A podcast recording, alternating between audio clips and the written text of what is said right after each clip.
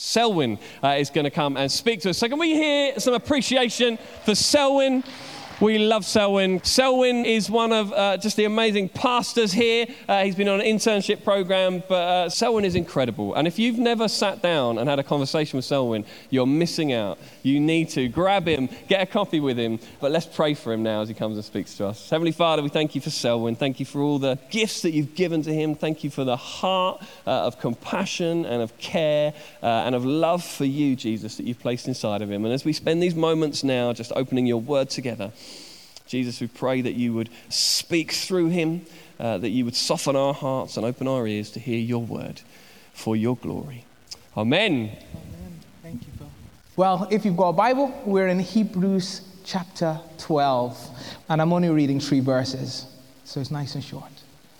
Therefore, since we are surrounded by such a great cloud of witnesses, let us throw off everything that hinders and the sin that so easily entangles. And let us run with perseverance the race marked out for us, fixing our eyes on Jesus, the pioneer and perfecter of our faith, who for the joy that was set before him endured the cross, scorning its shame, and sat down at the right hand of the throne of God. Consider him who endured such opposition from sinners, so that you will not grow weary and lose heart. Well, if you weren't here last week, we had an amazing message from Phil, just speaking about the trajectory of our lives in Christ, that it is no longer down, but up, that God, in the person of Jesus Christ, meets us in our place of need, meets us in our mess and our not so goodness and our not okayness, using Phil's words, and he gives us a new identity in him and a new purpose. And I kind of want to keep on the similar trend as Phil, but I'm going to call this message, Keep Running. You've heard of the film Cool Runnings. This message is keep running. So, a question. What do you do when life is hard? This was what was happening to the people that the writer is writing to. We're not too sure of a lot of details, but we reckon that he was probably writing to Jewish Christians, people that were being persecuted. They weren't losing their lives at this time, but they were having their homes vandalized. Their possessions were being confiscated. But for Jewish Christians, there was a way out, hence why he's writing to them, because they could just go back to Judaism. At that time, Judaism was a legal religion, so all they had to do was renounce Jesus and they would stop being persecuted. And into this situation, the writer writes and says, no, keep running. Don't give up the hope that you have. Don't give up the confidence that you have in Christ. Keep running. So I ask again, what do you do when life gets hard, when things are tough?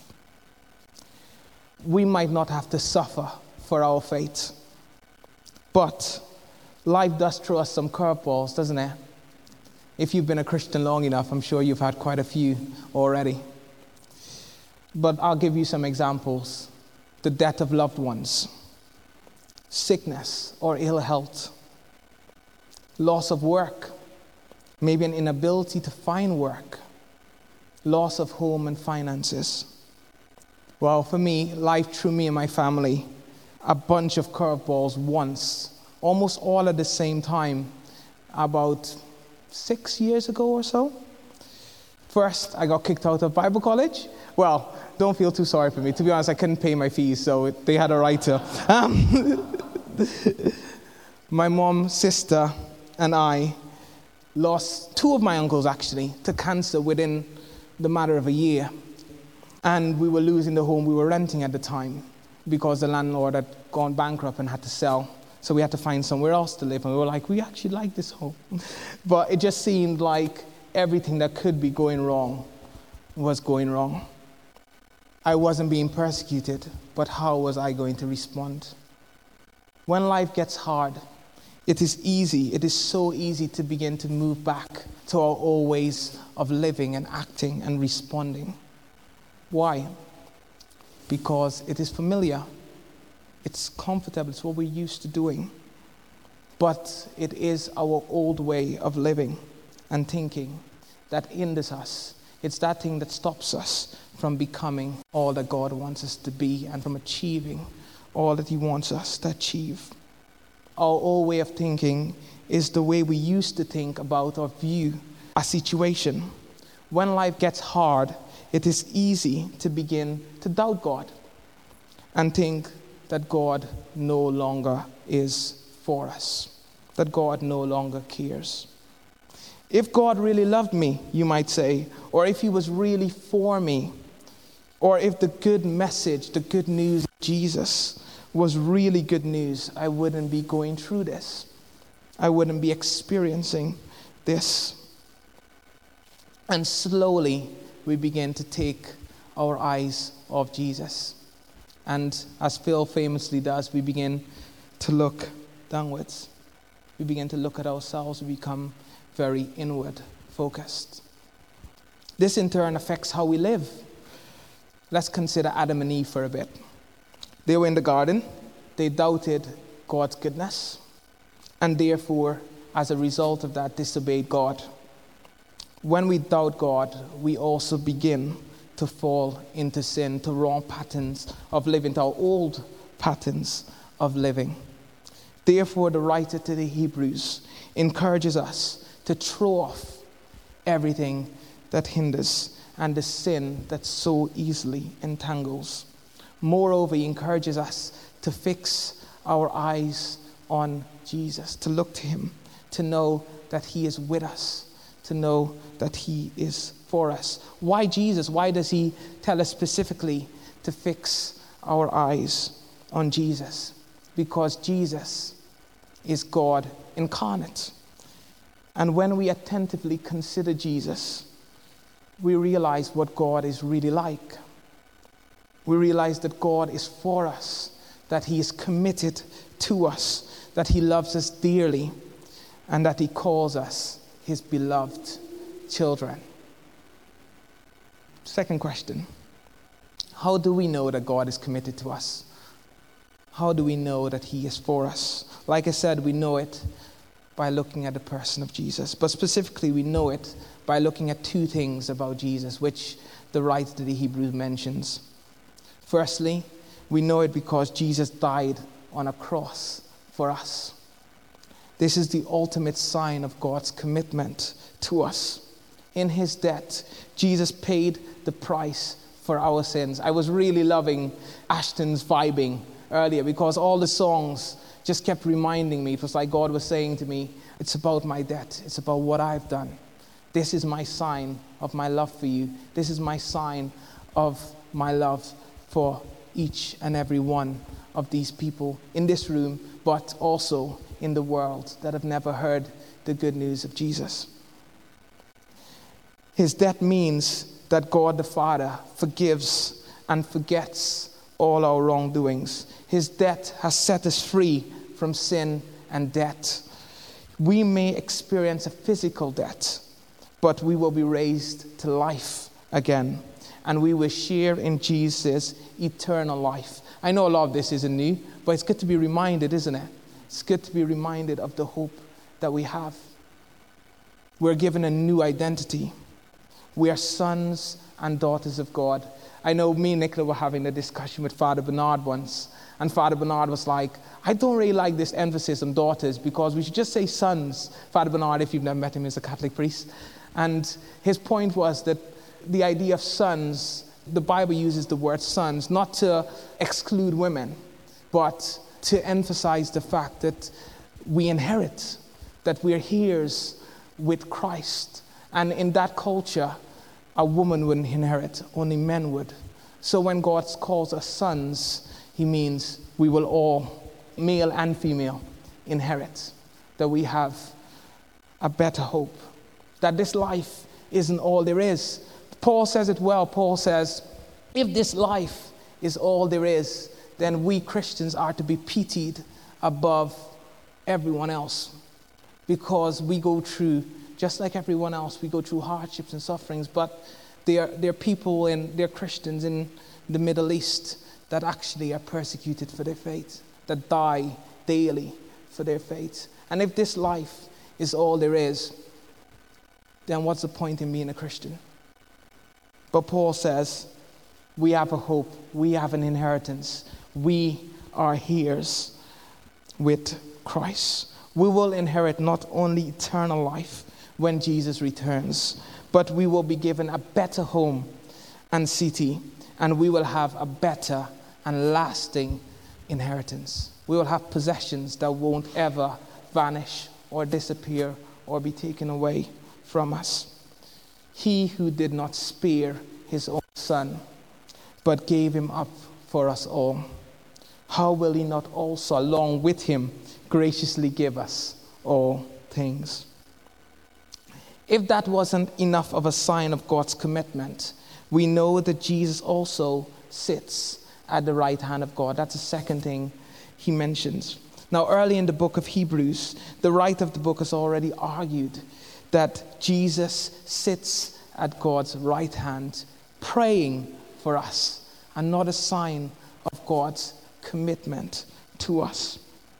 An example of how Jesus prays can be found in John 17, verse 6 to 19, where Jesus prays for God the Father to protect and perfect us.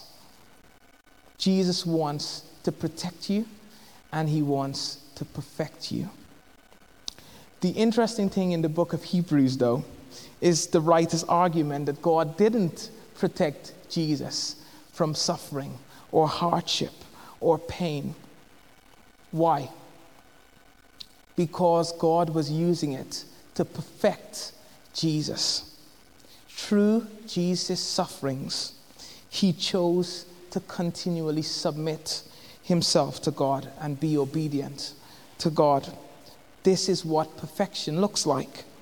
Those who are made perfect by God are those who continually submit themselves to God in prayer and seek to obey him in every aspect of their lives, even when life is hard. You have heard the saying, no pain, no gain. In this case, it's true. I went for a run yesterday, which I'm surprised. I'm actually not feeling it today. Ooh, look at me. Anyway, I went for a run yesterday, and at the time, it was tiring and painful. I, however, didn't stop running. I didn't even think, oh, God doesn't love me. That'd be a weird thing to think anyway, wouldn't it? Why didn't I think that way? Because I know it is only by running through the tiredness and the pain that I will become stronger and fitter.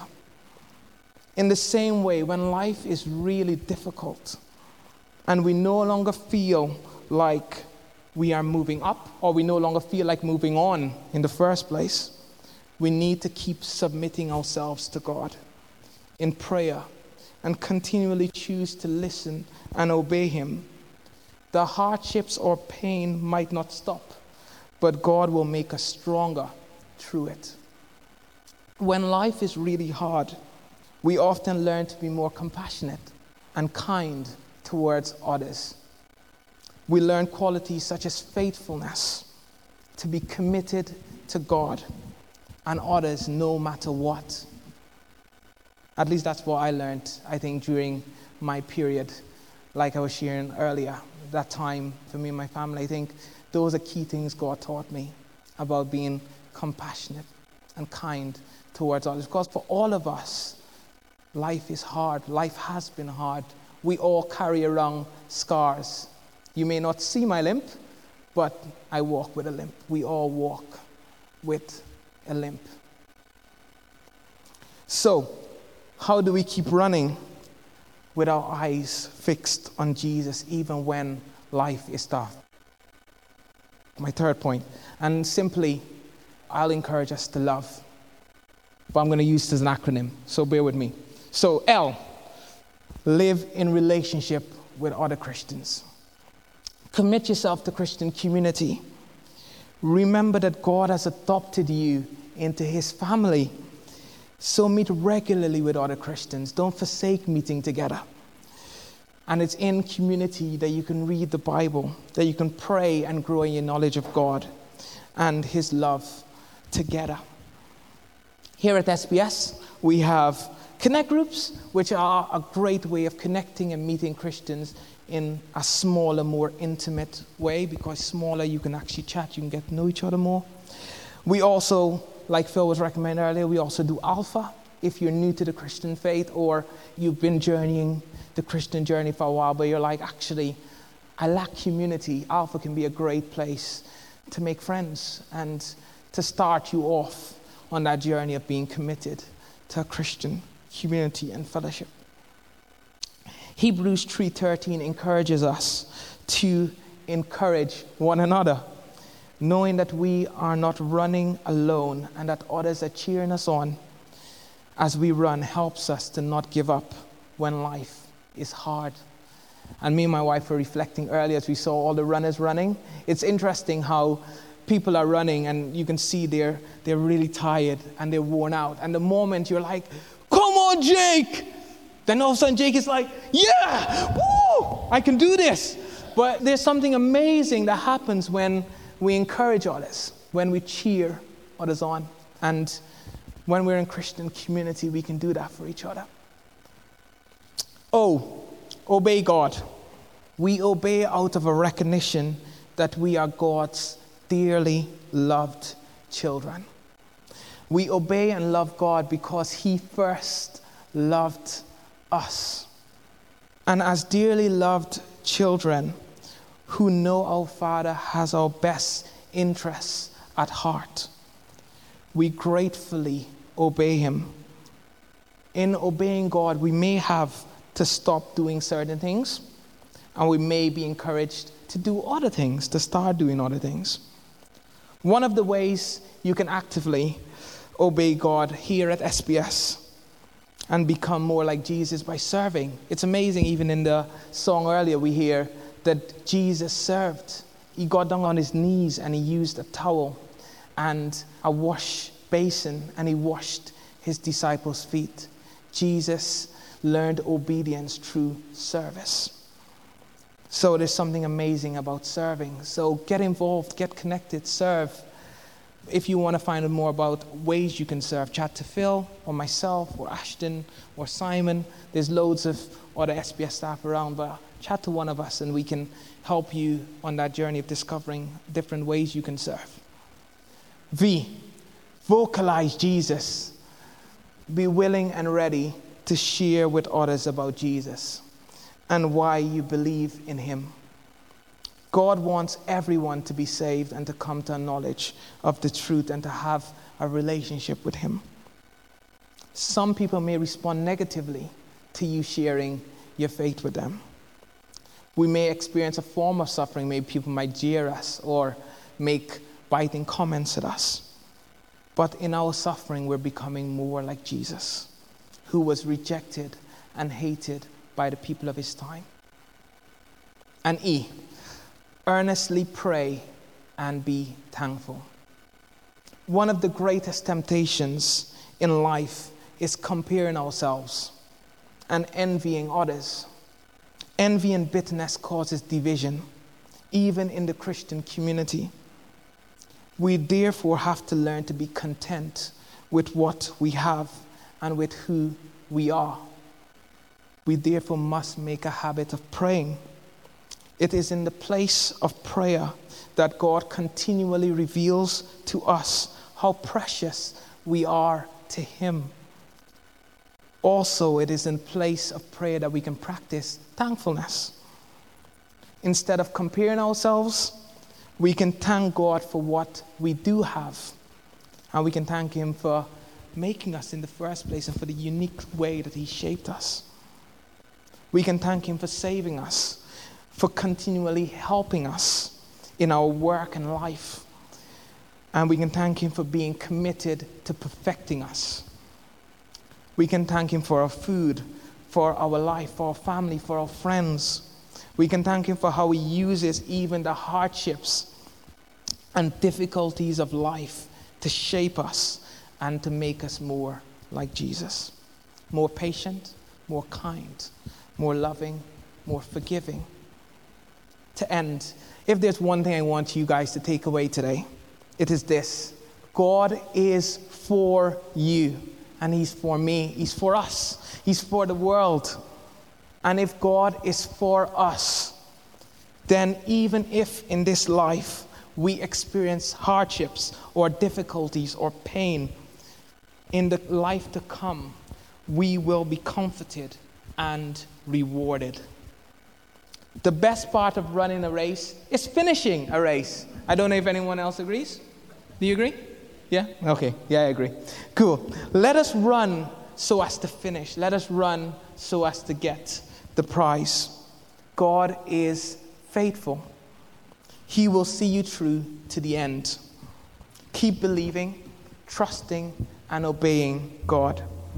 And in the end, you will receive life, a better city to share with God's other children, and lasting possessions. May God bless you and keep you. May he make his face shine upon you, and may he give you his peace. Amen.